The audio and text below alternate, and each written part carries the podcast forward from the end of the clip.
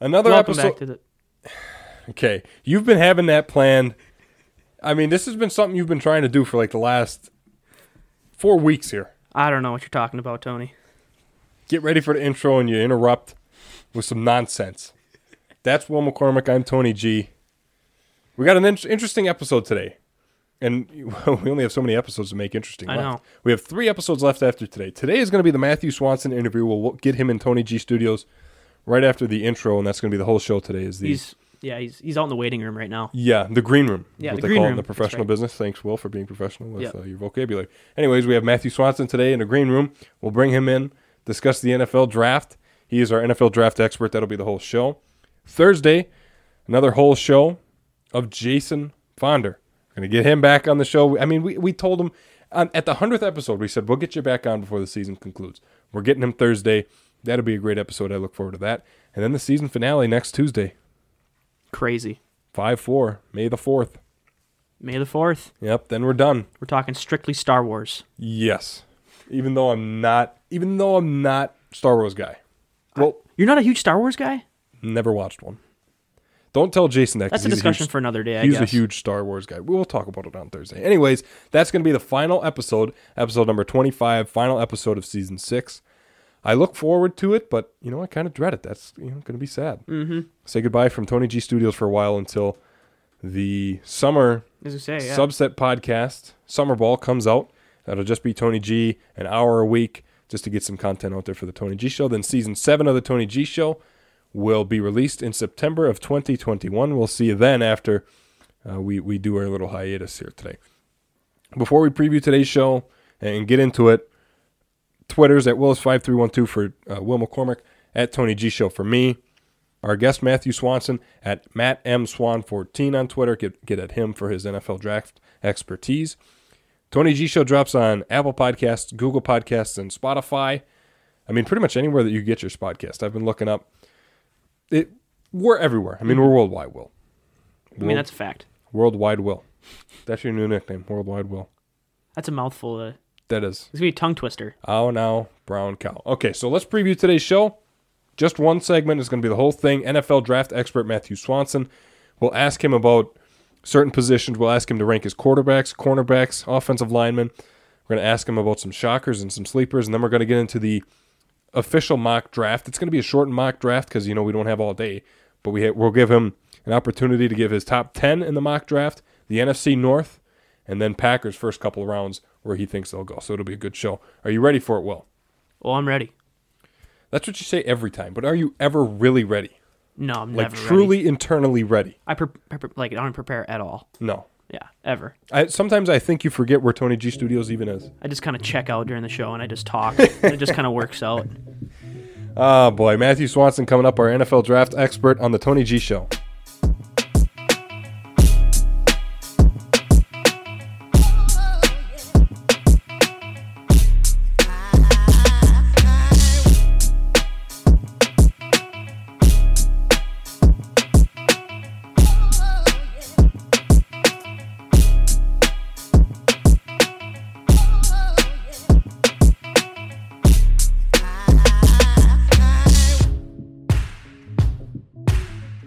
Our first segment of the day, our big segment of the day, really. I mean, this is the thing that Will and I have been advertising for, I don't know, last couple weeks now. I mean, it's been it, too long since this guy was last around. So let's get him on the show. Let's introduce him in today's episode. Our buddy, our NFL draft expert, Matthew Swanson. Matt, how you doing, my friend? Tone, good as always, buddy. hey, great to be back, man. I, I do miss being in the studio with all the COVID stuff going on. Yeah. It's been tough, but you know what? Happy to be here on the Tony G show. You know what? It's good to see your smiling face. The last couple times you've been on the show has been through a phone call. One of those two times was impromptu. You didn't know it was coming. I called you live. It was like season two, season three. but you know, whatever. Yeah. Hey, a little It bit of a shocker. You know what? It, it helps me out though. I, Yep. It helps uh helps me prepare for the future. Hopefully, we'll Yeah. see what happens. Our NFL draft expert Matthew Swanson. Before we get started, at Matt M Swan fourteen on Twitter. Yeah. Appreciate the shout out. Yep. No free shout outs. Give him a follow. I mean, you do have you're very knowledgeable on the draft stuff. So let's just get into it. I mean, why keep beating around the bush here? I've prepared this kind of in advance with you how this is going to be structured. I'm going to ask you these set of questions. Do not give me your predictions yet on which pick is going to go where. That'll be our second half of the interview. So wait for the prediction on the team. You got that? Yeah. If not, you're fired. All right, players before picks here, Swanson. Rank the quarterbacks in this draft. All of them. All of them.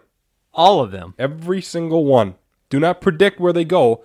Just rank them based on their play, what you've seen, and how you think they'll fare in the National Football League.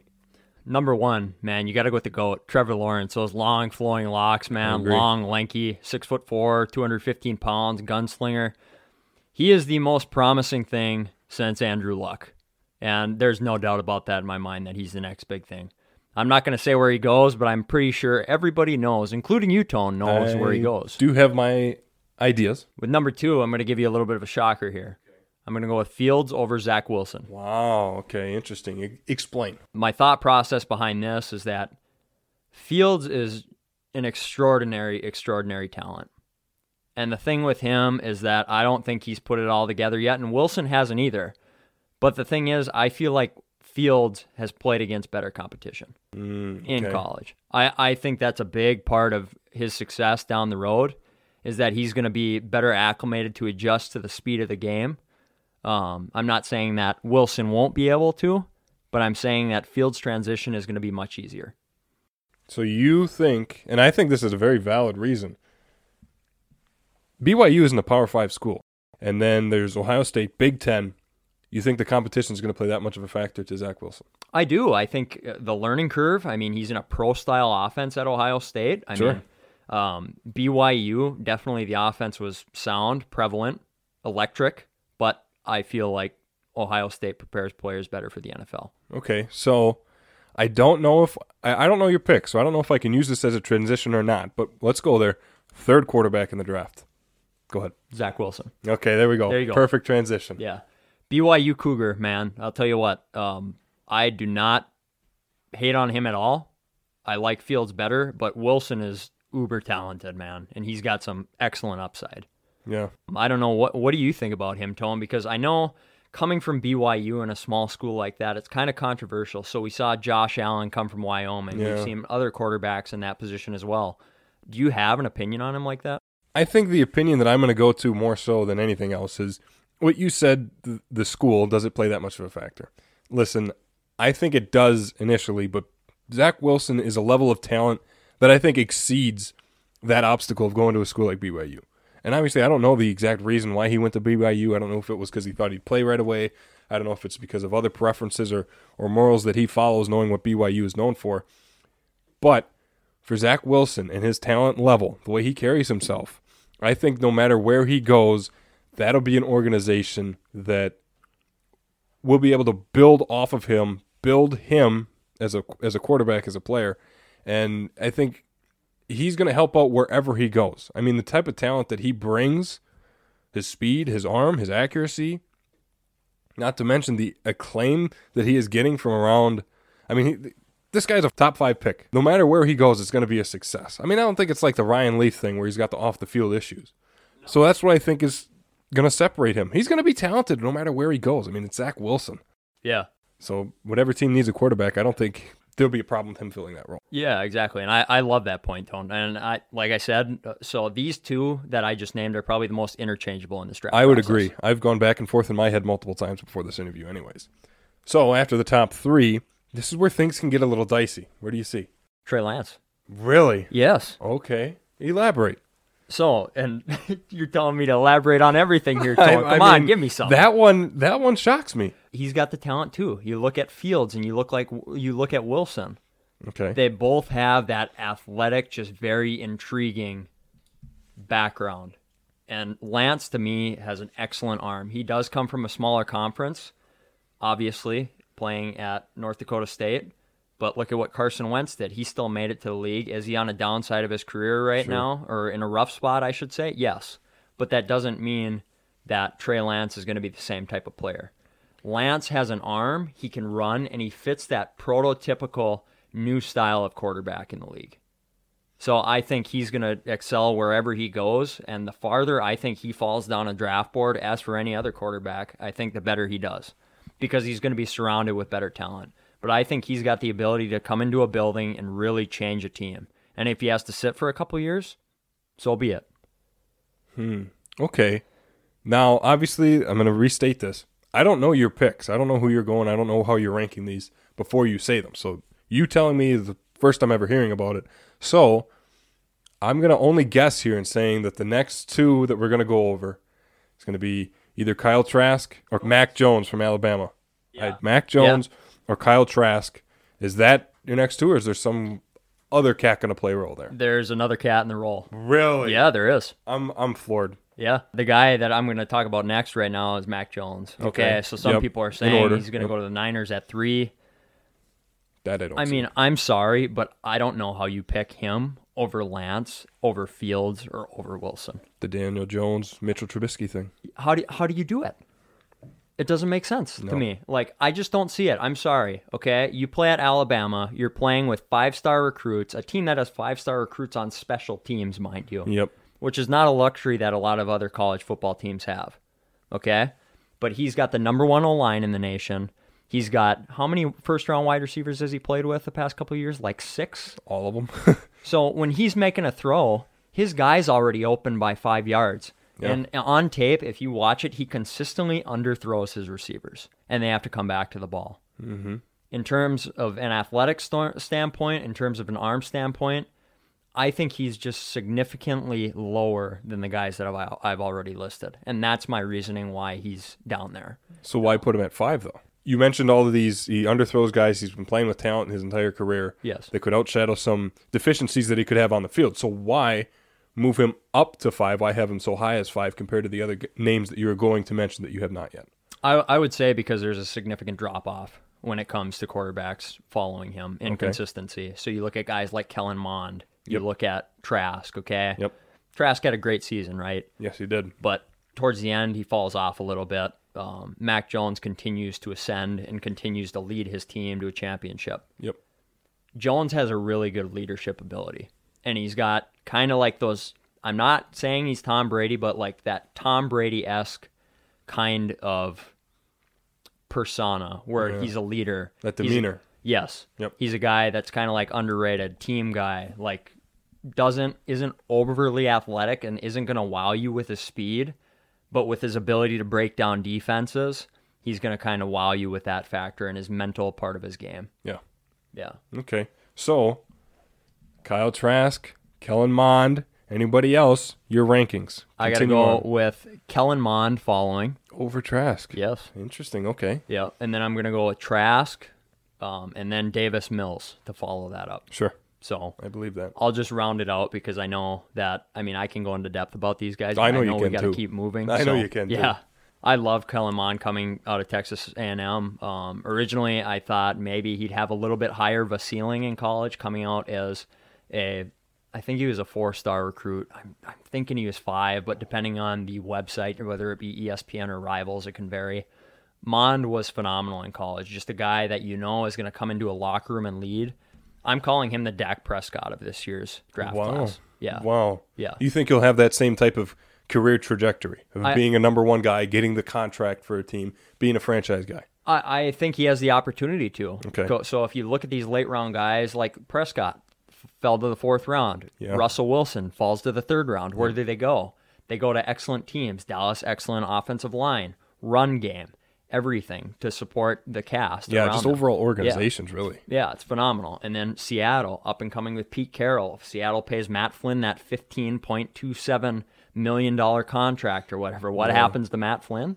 Nothing. Goes down the tubes. Yeah. Yeah, exactly. So I, I think Mond has a great athletic ability and a great ability to break down defenses. But uh, what I love about him is his tenacity to compete and his ability to break down defenses. And then following that, Trask, obviously very intriguing, big arm guy, six foot five, 225 pounds, coming from Florida, has a bright future if he sits for a couple years. I don't see him being a guy coming out right away. And then Davis Mills, somewhat in the same mold. I see him as a more accurate passer than Trask, but I still think I like Trask's ability to be mobile and do a couple more things. Okay, good. go that. It's good explanation, but here, here's the thing: I want to before we transition into other positions, and I'd love to hear your takes on where these guys go. But like I said, this is before our prediction part of this interview. As we're discussing the talent of these certain quarterbacks, and we're discussing the play that they have had because of their competition. So we talk about, you know, you'd put Justin Fields over Zach Wilson because Justin Fields played in the Big Ten, very competitive, but Zach Wilson went to BYU. Mac Jones at Alabama, Kyle Trask at Florida. Does that play an impact on Trevor Lawrence, or is his talent just outshadow the fact that they have a tendency to play games? I mean, it's seems like once a year, ESPN hosts Clemson versus Virginia Tech, and it's like, why is that the primetime game? Because you know who's going to win. Yeah. Does that play a factor? The fact that Clemson is one of those Alabama teams where they're always in the mix for a national championship. I, I, I think it's something you have to consider, but when you look at the playoff system, Clemson's been in it every year for the past four years. Yes. And they've proven themselves time and time again against that bigger competition. Uh, did they get smoked by OSU this past year? Yes, Yes, they- that they did. They did. Credit to Trey Sermon and the Ohio State Buckeyes. That, that was it. a show and a half. They deserve it. And what I loved about that game also, so when you're talking about Justin Fields, talk about tenacity and ability to compete. Man, he got beat up in that game so Early badly. on, too. Yeah, exactly. Um, so, yes, Clemson's schedule is weak in the beginning of the year. Yep. But they played teams again last past year like Notre Dame, and then they got to the playoffs and played Ohio State. And they played somewhat well, okay? Um, was the competition throughout the whole season great? No. But when you got to those big games, those big name guys performed, and you knew what you were getting. And I think in Trevor Lawrence, as a person, as a leader, as a pure talent, you know what you're getting. And I see so much of Andrew Luck in him with just the poise, composure, that cool, calm, collected feeling in crunch time. Um, I just love the guy. I, I think he's going to do great things at the next level. Do you think he's overhyped? Hey, Will, how Hey, you how's doing? going? Yeah, really. Where'd you come from, Will? it seems like a particular fan base who is pretty certain they're going to get him. I'm not going to mention because they're not ma- naming picks yet. But I don't see that level of playing him where I'm like, wow, yeah, he is a talent. But at the same time, I don't watch him under a microscope, so I can't definitively say that. Yeah, I mean, obviously, every player in the draft comes in with their flaws, but what you draft a guy on is his potential. And his his ceiling is higher than any quarterbacks in this class, and his floor is already higher than every quarterback in this class, mm-hmm. in my opinion. So, I mean, you look at guys like, I don't know, Kyler Murray, hyped up, Baker Mayfield, Johnny Manziel. wasn't as hyped up till the end. Johnny Manziel, hyped up. Every first round quarterback that you see is going to be hyped up. So, like this year, you, look at like Mac Jones, Trey Lance, Justin Fields, those top core guys.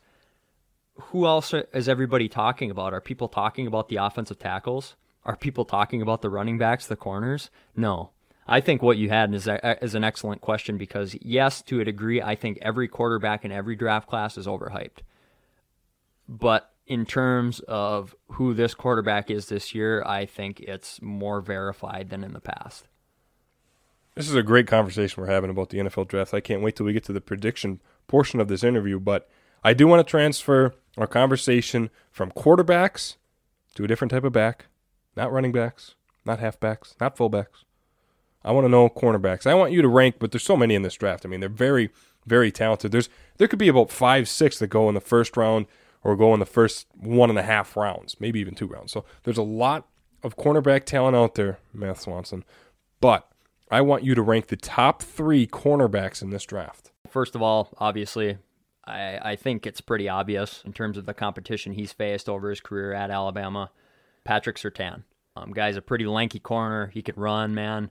And he's proven time and time again that he can cover those big dogs like out of the SEC. Like you look at Ja'Marr Chase, Justin Yeah. Jefferson. Did they get burned a couple of years ago? Oh, yeah, you better believe they did. It was uh, it was a drubbing, but I mean that Clem- that LSU offense. Excuse me, I'm thinking Clemson. That's again, all right. Tone. Come on now. Yeah, we're talking Trevor Isn't Lawrence that bad? Nah, that's all right. but just knows how to play with the big dogs, and I, I think he's going to be a great addition to any defense. Um, not really hyped up. He's kind of just like a guy that's just there. I So- agree, yeah. Yeah. So if you look at, I don't know, do you remember when the Raiders drafted Clelin Ferrell, Yeah, of course. the defensive end Yeah. out of Clemson? That was only a couple years ago. Yeah. So what I think of Surtain is kind of like him because he's he's a great player, Yep. but nobody's talking about him. Like nobody expected Ferrell to go at four. Yeah. So but he was just that guy that shows that consistency. That's just there. That's present. That's going to become come a good player. Yep. So I agree. Um, he's number one on my board. So we have Surtain number one, yes, number two in Matthew Swanson's. Jaycee Horn. Yeah, I agree. This is the one I was going back and forth in my head, one or two, but I could see Horn wait, being two as well. I could Yeah. feel this argument. Yeah, and, and I I love Jaycee Horn again, SEC guy. Um, I actually sometimes I like him better than Surtain. Yeah, Um, I just think he's a super aggressive corner at the line of scrimmage. Um, just plays out of his mind as a ball hawk. Um, I watched a couple games with him and I was super impressed. Teams tend to throw away from him because they were scared. Yeah. So um, he's a guy that I, I really like at the, in the second spot. So okay. Jaycee Horn, Yeah. two. I also like him. That's the name that I've been doing some research on. I like that guy a lot. yeah, I think the hype around him is all right. I mean, what do you feel like? I feel like there could be a little more discussions being had about him and his talent that he brings to the table. oh definitely. But no matter what, whether he's being talked about or not, I think it's a guy that's going to go definitely first round. Depends on where, you know, what teams draft and what they need. But he's definitely going to be a first round type of guy. We have Surtain, we have Horn, number three. I mean, there's a lot of picks here. This Matt. Swanson, be careful. There's a lot of cornerbacks that could go here. Not a lot of talent. Number three, Matt, go ahead. Asante Samuel. Really? Okay. Yeah. Yep. I could see Th- that. this one's this one's different because you always see Newsome and Caleb Farley. Yeah. Of Newsome was the name I was waiting for. Yes. So that's to come. That's going to be next. Yep. I, I'll give you Newsome next. Okay. But the reason why I say this is because, man, I don't know what it is about this kid, but I just love him. Mm-hmm. I, I really do. And I get it. There's size concerns there. Um, Yeah. That's kind of difficult to overlook. That's kind of like the DeVonta Smith thing, though. Yeah. Like that could be overlooked. You can't match him up on like a Julio Jones who's like six eight. Yeah. You, that can't happen. But if the defense and the defensive coordinator plans for it and adjusts properly, that's something that I could overlook. I could I could look past. Yeah, exactly. And you look at Jaire Alexander. Um, Yeah, excellent. perfect. Small corner. I know Will would probably bring him him up. He's a big fan, right, Will? I love Jaire. I knew it. Um, so, but the guy's got a dog mentality, and you look at Antoine Winfield last year with the Buccaneers, and I don't mean to go gaga over guys whose dads have played in the NFL before, but it seems like they're just ready. Yeah. They're more prepared. It's like it's in their blood. It's like just injected into my veins, baby. Yeah. Come on. So, uh, he's a guy that just brings that Jaire mentality to the game. And when I, he's probably the biggest dog in this class, if I'm going to put it that way. He's just got that rough, that mean mugging kind of attitude where, hey, I'm gonna, you're going to come up to the line of scrimmage and I'm going to punch you in the mouth. Yeah. And I love that about guys. So I'm going to put him there. Following that, Newsome. Mm-hmm. I'm going to put him here because I feel like he's NFL ready and he can make an instant impact. But I feel like the guys that I placed ahead of him are more NFL ready right Okay. now. I I think Newsome is going to be a great player at the next level. I think if he develops properly and goes to the right scheme, I think he's going to be great. Um, he's a long, lank cornerback who can run, kind of like Kevin King, Yeah. minus the injury bug. Sure. Okay. Yeah. Yeah. Please, man. Yes. So Newsome's a guy that I'm really looking forward to see where he's getting picked. I think he goes anywhere between 20 and 32. I don't think he drops out of the first Mm. round. Fair. And then you want me to rank my Yeah, go ahead one? with that other yeah. last one. Okay, Caleb Farley. And this is a guy that people are saying could go in the top 15. He could maybe be the number two cornerback on my list, but the problem is he's only played 14 games in the last two seasons. Uh, Granted, COVID's been there, but he's also been hurt. He's had some extreme back injuries that people are worried about, and um, when they do background checks on him, so it's going to be interesting to see where he falls into the mix. And I think he could be one of the surprises in the first round. that's one of the things that a lot of people were questioning when I, I, I hate to keep bringing up this uh, name like Mitchell Trubisky, but that's one of the things that people pointed to when he was drafted as to why would you draft him in front of a Patrick Mahomes or a Deshaun Watson because Mitchell Trubisky hadn't played that many games for North Carolina. He hadn't started that many games, hadn't had that starter experience. And so when you draft him and throw him into the starting lineup, granted it was later in the season in Chicago, but it it's a no-brainer why that didn't work out. Yeah, exactly. And personally, and this isn't this doesn't go for everybody, but I don't like durability concerns. Hmm. When you see a guy that's got two torn ACLs, has like a broken foot, couple broken ankles, um, you know that the guy's maybe going to lose a step and you're already taking a risk in drafting a guy, but add those injuries on top of it. Okay, there's another risk. Now there's exceptions to this, like Budda Baker for the Arizona Cardinals, who tore his ACL in college, had to wait a year, comes in and just wrecks the league and becomes one of the top safeties in the league. Respect to him. He's an absolute dog to plays, flies around. But again, you're taking a risk and you're just adding on by drafting a guy that has some health issues. Okay, fair enough. I like this analysis so far. I mean, you see, this is why we bring the guy in. Looks at certain. Uh, I sit next to you in class, and I hope you don't mind me saying this. I sit next to you in one of our classes, and it's one of those classes, hour and a half, can kind of go long, not the most interesting from time to time. And I'm guilty of it too, but I look over at your computer sometimes, and there's NFL draft stuff, and you're you're working on your draft prospects. What in me the middle in of class? class? Yeah, No. yeah, No, yeah. I do it too. Don't worry, we're all guilty of it. But yeah, I mean that's why we bring you on. You're doing a great job so far, Matt. This is our NFL draft expert, Matthew Swanson, at Matt M Swan 14 on Twitter. Give him a follow. Uh, let's continue on with our discussion here. Again, not predicting yet. I want top three of this other position because this is the type of stuff that you just bing off of people. Bring up names that no one even thinks about, or or bring up information. This guy, I mean, he was. Uh, I'll stop talking. Get out of the way. I want you to rank your top three offensive linemen in this draft. Go. We'll go with number one. Yeah. I'm going to be controversial here. Hesitating. And I'm going to say it right now. Um, I am going to put Rashawn Slater at one.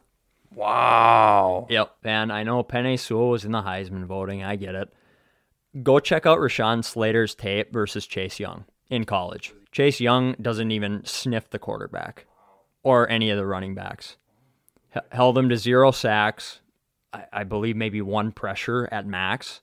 Rashawn Slater was excellent in that game, and I've watched multiple tapes on him.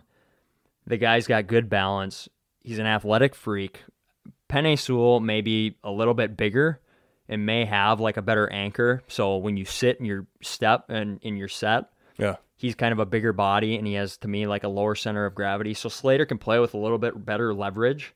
But seeing him stone Chase Young was like something nobody in the college football world had seen. Because no other offensive tackle was able to do that. I don't I can't even remember how many sacks Chase Young had in that year, his last year of school. It was ridiculous. He wrecked offenses. So he's number one. And then as I said, I'm gonna go with Sewell at two. Yeah, that's what I figured. And, and again, these guys can be interchangeable. Sewell, to me, is a guy you can just see that he comes from an excellent family, a family that has very high moral values, standards, very respectable human being. But once he jumps on the field, good luck because if you got a 330 pound man moving your way, he's going to run you over like a freight train. Yeah, absolutely. So I and I I love Sewell. Sewell is probably my favorite prospect in this draft, but I'm going to be a little controversial and put Slater over him. I like that. Slater, Sewell, who's number three? Darrisaw, Yeah. Christian Darrisaw, No brainer. Everybody's talking about him. I, I love this guy too, and I'll be honest with you. So if you remember last year's draft, there was talk about who, what tackles could go first. Andrew Thomas, I don't believe, was the number one or the number two guy, and he's eventually the guy that went to the Giants. So I think Darrisaw has the potential to be that kind of guy that goes over maybe Sewell and Slater. But if you look at Sewell and Slater right now, you're kind of like, no way. Yeah. But if a team loves like a more road grader mentality and can kind of substitute his deficiencies in pass blocking, I think he could go ahead of those guys. Right. But he's a great player. He's got a dog eat dog mentality. Again, he'll chuck you into the cheap seats. If you go watch his highlight film on YouTube, he actually pushes a guy into the stand. So Like some uh, um, Michael Oher in the blind side. yeah, type of deal. exactly. Okay. Yeah, yeah, Wow. yeah, yeah, yeah. Watch. Uh, you better watch it when you're around a guy like that because that's not somebody you want to get in, get in a bar fight with. So Yeah, just like Will McCormick. yeah. All right. Well, as we transition from not predicting to kind of predicting, but before we get to specific predictions, you following me? I want to ask you these questions. Number one, who's going to be the shocker pick of the first round that everybody's going to be floored by? Good question because this you. is really tough and there's not really a guy that I can pinpoint right now. But I'm going to say Jayson Oweh. Okay. You know who I'm talking about? Yeah. Defensive end, Penn State. Yep. Kind of flying under the radar, Yeah. athletic freak. I've heard some rumblings about him and how good he, he really is. Yeah. I'll let you elaborate. watching film, he has not put it all together yet. He's very, very raw. But teams tend to love to fall in love with guys that aren't all there. Yeah. And this is that guy. He runs uh four three six forty at six foot five, two hundred and fifty five pounds. Oh my gosh. Now, mind you, the guy that played middle linebacker for Penn State, Micah Parsons, Yeah. didn't even run a 40 that fast. It was like 0.03 Wow. seconds off. I didn't know that. Yeah. I didn't. I never compared the two like that. Okay. Yeah. So kind of a guy that's just an athletic freak, long, lanky. He kind of reminds me a lot of Dion Jordan when the Dolphins took Yeah. him Yep. um, a couple years ago. Um, actually, it's actually been a while. Man, we're getting old, aren't we? I feel it when I wake up in the morning. so he, I think, is going to be the shocker the first round, and I can see him maybe going to the Vikings. Um, and I'm not being biased towards the Packers here, and I'm not giving the Vikings a bad pick, but I think he's a viable option there. They're missing that Everson Griffen type presence across from Danielle Hunter. I agree. So um, it could be a guy that they look at and say, "Hey, we want two freaks on the edge. Let's take them." We go from shocker of the first round here before we get to overall specific predictions. One last question here that I, I want to I want to be a little bit more broad. Going to be a little bit harder on you, but that's all right. I know you can handle it. What player is going to be the sleeper? Not the sleeper to go here or there, but the sleeper that nobody is expecting to become an NFL star that's going to get drafted in like a fifth, sixth round and all of a sudden grow to be this Tom Brady type. Who's the next one in 2021? The sleeper uh, is going to be Kenny Nwangwu. Okay. Kenny Nwangwu. Nwang Okay? Remember this name. I'll yeah. After Okay. what you just did, of course I will. This guy's out of Iowa State. Okay. He has played very few games, has not started a lot. wow. Okay. And this kind of contradicts what I was saying about the quarterbacks, That's but all he sat behind Breece Hall at Iowa State for forever, along with David Montgomery, who's on the Bears Yep. right now. So this guy is a junior. He's come out of college, but he is explosive as heck. If you watch his film, the guy's in on kick returns, can run the ball, can catch out of the backfield, kind of like a freak. Um, if you look at, and I don't want to say he's Tyreek Hill either, but he's got that kind of like, wow, he's got burst, man, and he's Yeah. just a step quicker than everybody else. So this guy's gotten very limited snaps, has been involved on special teams once in a while. It's a guy that I think a lot of people are going to fall in love with and look at. And just by watching the brief amounts of things he's shown on film, such as his speed and his ability to do, to enter himself into all facets of the game, I think he's Right. going to be a variable, very valuable asset for NFL teams. Interesting. Okay. The sleeper, or if they snore in the middle, like, Matthew Swanson added. That's the personality. That's the information that our NFL draft expert Matthew Swanson brings to the table. Matt, now I'm going to open it up to you. Let's get into specifics here. I want your mock, but we're not going to go through all 32 picks because you know we're on a time schedule. Tony G Nation is very impatient with us time to time. So we're going to make it a little bit more specific. This is Matthew Swanson's shortened mock draft. I want you to go over the top 10 in the NFL draft. Then we're going to go over the NFC North, and then we're going to go over the Packers draft. Now, I, I mentioned that because in the top 10, the Lions have the seventh pick, so we'll kill two birds with one stone there. Top 10 in the draft, explanations. Go ahead. Okay, first pick. I'm going to go with uh, Can I announce it? Yeah. Okay. Welcome to the 2021 NFL Draft. This is Matthew Swanson's mock draft. Going number one from Clemson University, quarterback Trevor Lawrence. Nice tone. Thanks. Thanks. Applause, applause. Can does the NFL draft need a PA announcer? I think we found our guy. Uh, Will McCormick? Yes. No, not me. So they're they're Trevor obviously going to go Trevor Lawrence. Yeah. Urban Meyer has not said it, but he's allegedly said it. We're going Trevor Lawrence. So that's Mm-hmm. Well, the, way he pick. watched him at his pro day, I mean, he was like right next to him. Did you Yeah. see that? Yeah, It was unlike anything I've ever seen. Keep yeah, going. yeah. So that's it. Number should I go to the second Yeah, pick? yeah. No, just fly pick? fly through as you Okay, New York Jets. He's not the second best player on my board, but I'm going to go Zach Wilson. Okay, Okay. interesting. I I just I think they've fallen in love with him uh, with his upside. I think he's got very high upside too. I like Fields better, but Wilson, as he's shown in his pro day, throwing in shorts doesn't mean anything to me. Sure. I'm just gonna put that out there and say that. But I think he's the guy that they've fallen in love with in this process, and it's kind of like that Patrick Mahomes type unicorn kind of guy um, that may come through and play really well. Number three, we're going to go with the San Francisco 49ers here. And I really want to say Kyle Pitts, but based off oh. of what we're hearing with Mac Jones and what Kyle Shanahan likes in a quarterback, a guy that can sit back in the pocket as a hard worker, studier of film, I think he goes here. Who? Mac Jones. Really? Yeah. Wow. Yeah. Over Justin Fields. Yes. Wow. Okay. Yeah. I've asked you this multiple times. I know. Elaborate. And, and I, I, I'm not being consistent with my big board here. That's all right. th- That's th- all right. This contra- completely contradicts. That's it, why I hey, separated the two. That's fine. Hey, it's a mock draft. It's It's, like mock. an NCAA bracket. Yep.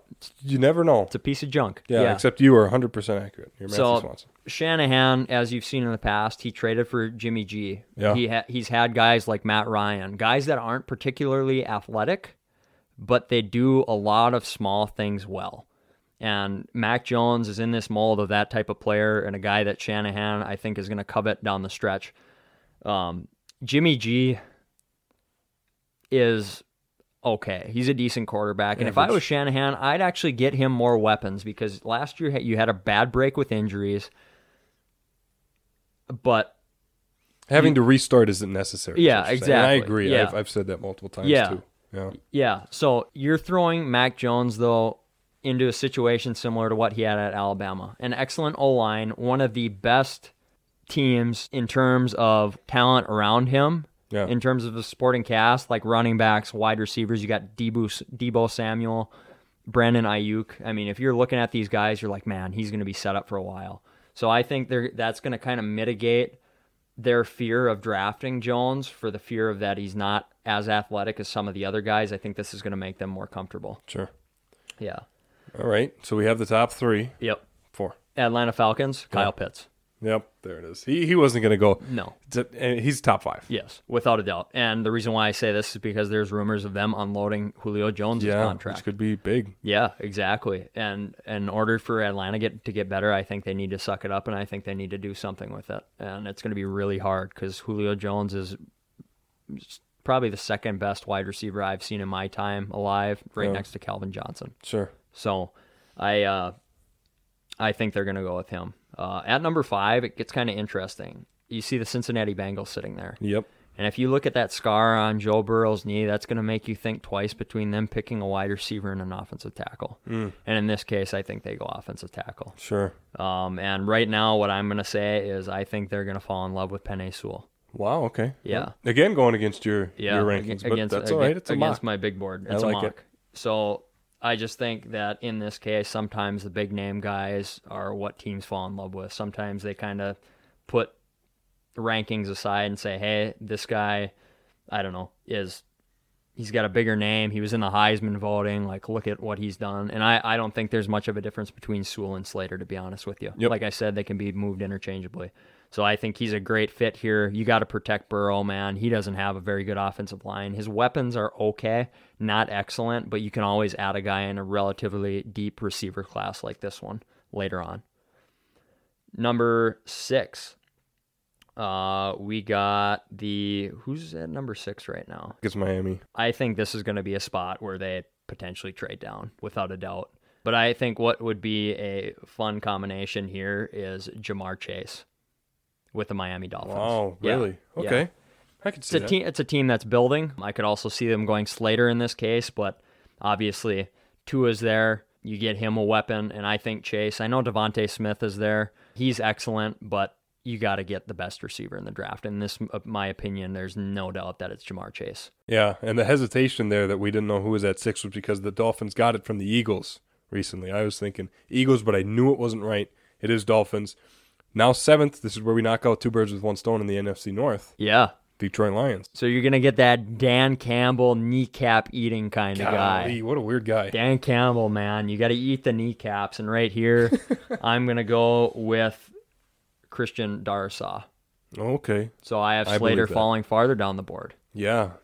Yeah, which is interesting, I think. I In my mind. I also find it very intriguing. So, but I, I guess it's my mock, so this is what I'm doing. you do what you um, want. So Darrisaw, man, like road grader mentality. And Dan Campbell's looking to bring that new type of energy to Detroit. And Detroit's been lacking a good football team for a while. But as you've seen with the Indianapolis Colts, how do you build a football team? You build it through the trenches. I also like Micah Parsons in this case because I think him and Darrisaw are two of the toughest players in this class. But I'm going to go with the offensive lineman because I think to give your quarterback time to throw, you can stick any quarterback behind a great offensive line and make them decent. Yeah. So why not draft him? And they've already got a good basis going for them with guys like Jonah Jackson, Taylor Decker on that right hand side. Interesting. You're doing great so far. I, I keep coming up with questions. Why I was going to ask you, why would they go offensive lineman compared to any other talent position or any other defensive position? And you answered it. So you're doing great so far. Yeah. We're through seven in your top 10. Number eight, Carolina. Just acquired Sam Darnold. Yeah, exactly. I'm gonna go with uh, DeVonta Smith. DeVonta Smith. There he goes, finally. Yeah. Um, I think he's just a playmaker, man. He's wrecked college football. People Yeah. are complaining about his size. Look at Steve Smith. Ironically, going back to the Carolina Panthers here. That's where I'm making the affiliation. I mean, Steve Smith was a guy that just showed up day in and day out, a guy that came to the field and was like, hey, I'm going to beat you, and you're not going to have a chance at covering me. So Absolutely. I, I, I love him. Um, I think that's going to be the pick in this situation. Nine now? Nine, the Denver Broncos, and then Dallas Cowboys. Oh, we're burning through it, man. Yeah. Holy wow. It's going by fast. Yep. Um, let's go with Justin Fields. Hmm. okay. I don't know- Finally. Oh, what are you thinking there? Ah, you know, I, I it's a question that Fields is going to be even available at that time, but you know, another quarterback for this Denver Broncos team in John Elway when they have a history of not making it work out. So it'll be interesting to see. Are you not a Drew Lock fan? No, I am not a Drew Lock fan. Wow. Oh boy. Matthew Swanson's going to have to step out. Sorry, man. All right, go ahead. Hey, go ahead. goodbye, folks. So, Justin Fields, you think they're really going to go there, drop the whole Drew Lock experiment, drop the whole every quarterback that they've def- from, I, I don't know, Paxton Lynch and so on. Trevor Siemian, these guys are going to drop these experiments and just go with the safe pick. If he's there, Justin Fields. Yes, I do. I think they have a very good supporting cast for him. Um, in terms of receivers, look at all they invested in last year. Jerry Jeudy, Courtland Sutton's there. Um, KJ Hamler, you can't forget about him. He's dynamite in a bottle. Not to mention the tight ends they have. Yeah, yeah, exactly. Noah Fant. Yeah, exactly. Tone, good point. I love it. Yeah, so get the guy that's going to get them the ball. And I don't think Drew Lock showed that. Yeah. I think he's kind of just, he may be a good backup in the NFL for a while, but that's just my opinion. I just don't see that star mentality quality with him. I think Denver is another excellent candidate to trade down in this situation because I think there's going to be some QB hungry teams that are going to be like, hey, we'll give up the farm Yeah. uh, to get I don't know a piece of chicken. I don't know. That's probably not how it goes. But I don't think that's how it goes. No. I think the the principle is there though for what you're trying to imply. Yeah. And I think you're right. There is going to be a lot of teams that are quarterback hungry that might try to trade up, and these teams that already have their quarterback situation set might try to trade down and get out of the situation in order for a couple extra draft picks. Yeah. It's always interesting to see how trades go on draft day during the draft. It'll be interesting to see how this one plays out. Number 10, Dallas Cowboys. Dallas Cowboys, and I think everybody's predicting this, but uh, Patrick Surtain. Yeah. Um, I think it's just an obvious need for them. Corner is something that's been hurting them in the past couple years. Um, they've had guys kind of go through um, the ringer. They had Chidobe Awuzie. He signed away now. Um, they also had Jourdan Lewis, who was a fifth rounder out of Michigan. Solid corner in college, like phenomenal, um, all Big Ten. But he's not the type of guy that you want covering. Um, I don't know, for example, like a Davante Adams, um, a guy that's just very established. Uh, I think you got to go with a young guy with a lot of upside and uh, get through the growing pains and then see where he leads you. I think unanimously in most people's boards, he's a top corner, and I think that's somebody they have to go with um, in order to compete down the road because a lot of the teams in that division aren't going to get any worse. Interesting that we have the first 10 in Matthew Swanson's mock draft. Let's jump to 14 as we move to the NFC North mock picks. We already did the Lions at 7, so they're done. We'll do the Packers last because, you know, that's what we're closest to here. That's our market that we're in. Vikings and Bears will do in between. Vikings will jump to the 14th pick, Minnesota. Can you guys give me your pick for this one? I want to see what you think. Oh, you're going to make me scramble for this one. They need offensive line help. So, according to your mock draft, whoever is available at their at the offensive line position, one of those three that you named, either Slater or, or you know, it, depending on who you have going I'll coincide with your with your mock draft here. I say they go offensive line. Yeah, I guess I would have to agree. I mean, the times I've watched the Vikings play, their offensive line has just been torched, like just giving up way too many sacks. I think they should protect their elite quarterback in uh, Kirk Cousins, Well, a- as they would say, allegedly. allegedly. Allegedly. So here, you guys have a great thought process because they either are going to go offensive line or they're going to go defensive line. Um, in this case, I think Slater goes 11 to the Chargers. I think that's as far as he falls if he doesn't go higher. And that's to me is a guarantee. That's a no brainer. Um, these three tackles in this class are, in my mind, just absolutely excellent. But if he's not there, I think this is where Teven Jenkins potentially goes a lot higher than most people expect. Yeah. I think there's going to be some teams that fall in love with him out of Oklahoma State. Road grader mentality. Uh, and in my mind, right up there with Darrisaw is the toughest offensive tackle in this class and a guy that's going to set the tone for years to come. I think he's going to be an excellent pick to any team that adds him in the stretch. Um, he's just got great run blocking ability, solid in pass protection. I don't see why he wouldn't be worth the risk. Yeah. So I think the Vikings maybe take a risk on here, him here. And if they don't go offensive line, I think they go Kwity Paye from Michigan, Okay. the defensive end. If he's there too, that's another guy I Yeah. early on. Yeah. So Vikings at 14. Bears have the 20th overall pick. Go ahead with Chicago. Okay, so again, I put I made a list of guys that could potentially go here. So I put Teven Jenkins again because I think he's an opportunity. He has an opportunity to go anywhere in that range from ten to twenty. So I think he could go here. But I'm gonna go with. This is a very tough pick because I feel like the Bears, they're very sound on defense. So I don't want to Yeah. give them another defender. I think they need an- another solid offensive lineman. And it's almost like, I mean, out of any team to take a quarterback weirdly late in the first round, I would not be shocked if the Bears did. Even though they That's just excellent. even though they just picked up Andy Dalton through free agency, I could see them still going to get a quarterback. Yeah, that's excellent. Yeah, Tone, can you see that? I I mean, I wouldn't I wouldn't doubt it. I don't know. I'll play devil's advocate here. No, I don't see them doing that. Okay. You know why? Because they're the Bears and they don't make mo- the right moves with their quarterback situation. So no, I don't see that. happening. Okay. All right. Well, I I completely respect that. I'm just to take a look at their depth chart here. I there's just a glaring need on the offensive line on that right side, um, from right guard to right tackle. So I'm gonna go out on a limb here, and I'm gonna say they add Wyatt Davis from Ohio State. Okay. Um, this is a guard that I really like, anywhere from mid first to early second. I think he's an excellent, excellent prospect, and you've seen it with guys like Elgton Jenkins for the Packers. And I know I keep bringing up Packers examples, but what better guy could they have taken in the second No, round? they couldn't have. Exactly. And nobody knew who he was. People were like, "Oh, he's an offensive lineman." Not the sexiest pick, if I may say that on this show, uh, um, but you get what I'm saying. I mean, he's a guy that's going to come in for years, maybe give you five Pro Bowl years, but he's going to be a quality starter for the next decade. Yeah. All right. Interesting. Vikings at 14, Bears at 20. We did the Lions at 7. Um, we're going to move to a Packers discussion here. They have 10 total picks. I want you to give, you know, I, it's going to be a lot to go through each 10 picks. So I guess we'll just go through like the first pick.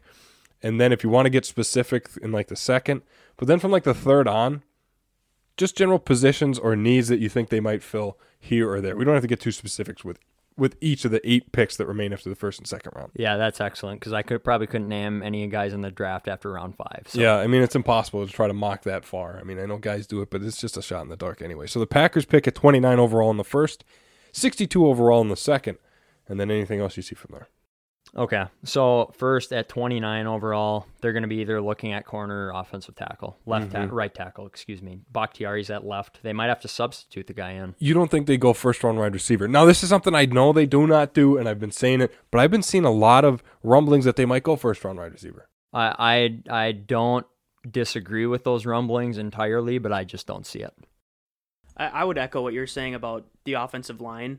Losing Corey Linsley, having to potentially move Elgton Jenkins to center, they need to protect Aaron and they need to keep that run game strong so the pass game can thrive. Yes. Especially in, in an offense that seems to use a lot of play action. Yes, 100%. That's an excellent point. I don't see them. Can I throw in this question before you continue with the offensive line? I, I didn't even finish. What do you I mean know, continue? I know, but I have this another question here before you get into it. listen, Yeah. I've been looking at mock drafts throughout the last week or so, and I see cornerbacks going there. I've seen a Surtain going there, falling there. I've seen Jaycee falling there. Really? Yes. I can give all credits. I think one was CBS, one was the draft something or another. Yeah. I, you, I could look up my Google history and I could tell you. And maybe maybe the thought process there is that Jaire, I believe they're exercising his fifth year option. They are. So maybe they're being maybe they're kind of thinking Packers might not be able to afford to keep him. yeah. So I I guess I could kind of see those predictions, but that would be kind of weird on a team that just re-signed Kevin King and seems to have a decent secondary and Chandon Sullivan too. Phenomenal points. So Yes. that does seem kind of weird. but- Yes, that's all I have to say is yes. yeah, Tone. I to echo your point. I mean, you've seen corners going there the whole time. Brian Gutekunst showed up at every single major cornerbacks pro day, Yeah. every single one. And when a GM does that, that says something to me. I, I just I don't think it's a shot in the dark. But the Packers are forty two million dollars over the cap for next year already. They're not gonna. They have to cut people. They're yeah, they're they're stuck between a rock and a hard place with money. Yeah, and they Packers fans should be scared because I don't think it's going to be very bright in the future after this year. I think it's going to be a kind of a dark time. It's one of those times where you go spend gluttonously in free agency. I think that's a word, gluttonously. I will say it is. Yeah, and then you you bite the dust later, right? Yeah. Oh, You see a lot of teams do it. Um, so I, I think they do continue going corner here just out of the fact alone that Gutekunst has gone every single major corners pro day.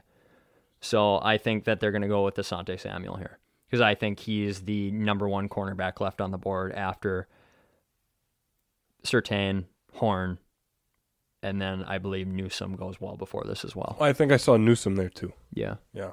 Newsome was the name that I think I saw a lot. instead of a certain. Yeah. Maybe. I don't know. Yeah. Yeah. You're right. Yeah. Okay. So then do you have a specific one for the second round at 62 overall? right now, and I don't know if he lasts this long, but a guy that I love in this draft is Liam Eichenberg. Okay. And the guy's an offensive tackle out of Notre Dame. He's not phenomenal in terms of like a wow factor of athleticism, but he's a guy that's kind of like steady Eddie. He's kind of like that that Packers guy that like Chad Clifton, that Mark Tauscher. And I know the NFL has changed a lot, but he's going to be a guy that comes in and starts for the next decade. So that's where I think they go with this pick. And again, I'm just this is a mock. I'm taking a shot in the dark, man. So in the third round, I'm going to go with a wide receiver, and I'm going to go with Amari Rodgers out of Clemson. This guy is kind of in that Davante Adams mold where he's short, six foot one, 203 pounds, 215 pounds, kind of a guy that's just excellent after the catch. He's got good hands. And that's basically what I see in him as a guy that's going to be Mr. Consistency, a guy that they can add opposite Davante to take some pressure off of him. Because the one thing that the Packers receivers don't do well, other than Lazard, is catch with their hands. and That's you true. and you see how often it, it, it hurts them um, down the stretch. So MVS, great downfield threat, but they need that guy that can kind of get over the middle Yeah. again and break up coverages. So that's what I see there. Fourth round, now they have two fourth round picks, and here I have them going with two Iowa guys, and this is the last of my picks. Daviyon Nixon out of Iowa, defensive tackle, six foot four, three hundred fifteen pounds. Tone, I was talking to about you to, with him or uh, with With me you about him. him. Yeah, excuse yeah. me. Earlier, he's an excellent guy. Uh, big defensive tackle, guy that can just be a game wrecker when he wants to. There are some character concerns in the background about him being maybe a locker room issue, but if he can get past that and grow up a little bit, I think he's going to be an excellent pick for the Packers. Kind of in that Mike Daniel mold, later defensive lineman, potentially high impact guy that can come in and make a difference. Um, and then for my final fourth round pick, I'm going to go with Ihmir Smith-Marsette, who I think is the other ultimate sleeper in this draft class. Mm, okay. Yeah. So, I like it. Yeah, he's a wide receiver. So Yeah, he's yeah. excellent. A guy that can get down the field. Um, in my mind, he is the guy in this draft class out of the wide receivers that is probably the best, but the best that's not getting the most hype, if that makes sense. You make perfect sense. Yeah. Matt. You are crystal clear. Thank you. I that's, hope so. You know, I, that's all I have for you. I think we're good to wrap up with you, Matt. That was excellent uh, analysis, NFL draft talk and discussion. I mean, it, you know, you do a great job. You do excellent work, preparation, and I mean, this is your baby year to year. Yeah. So thanks for coming on, giving us your analysis, man. It was it was great. Yeah, hey, you know it's it's my pleasure to come on with you guys. Um, I really appreciate it. Um, and for those of you that are out there, if you want to listen and do, listen to a guy that's does the work, um, is really good at what he does, very articulate, very specific with his points, and kind of makes some bold predictions. I'll I'll tell you that. Listen to this guy. Tune in, invest in him because he's going to go far. Um, and I hope you follow him throughout his career. So I, I appreciate the kind words, Matt. And speaking about followings, at Twitter at Matt M Swan, fourteen. Is there anywhere else that people can catch you or what what you do your work? Um, so I'm on Instagram, I'm on Twitter. Um, if you have any questions, just DM me. I'm always open to talking to people. I have a gift of gab, so um, yeah, I'm I'm always open. So and Will knows that especially because I'm his roommate. So yeah, reach out to me. I'd love to hear what you have to say. If you have any opposing opinions to this show, let me know. I'll relay them to Tony, and I'm sure he'd love to hear it too. Yeah, at Tony G Show on Twitter, at Willis5312 on Twitter as well. All right, Matt, that'll do it. Thanks again for coming on. Uh, we'll kick you out of the studio here. This was a great, great, great interview. Thanks for coming around. Thanks, Tone. Appreciate it. All right, as we kick Matthew Swanson out of the Tony G Show studio here, Finally. mercifully comes to an end. No, he was great. That was great insight. Oh yeah. Uh, we always look forward to getting him on the show. Thursday is the NFL draft. That's why we got him on today. So we have time to get the episode out there. People can listen to it and, you know, get at him if they feel like they agree or disagree with whatever he said or get at us So he better get his top ten picks exactly right, otherwise he's not coming on ever again. ever again. yeah, he better be 100% correct. No, he was great. I look forward to the rest. I, only two episodes after today, Will. I know. Two. And one Two. is Jason Fonder. And then our season finale on Tuesday, May, f- May 4th. Time flies when you're having fun. That's all I can say. I mean, you couldn't be any more right about that one. Well, that'll do it for this episode, Will. I'll see you Thursday. yeah, I'll see you Thursday. Okay, thanks again to our NFL draft expert, Matthew Swanson. I'm Tony G. Only two episodes remain in season six of the Tony G Show. We look forward to it.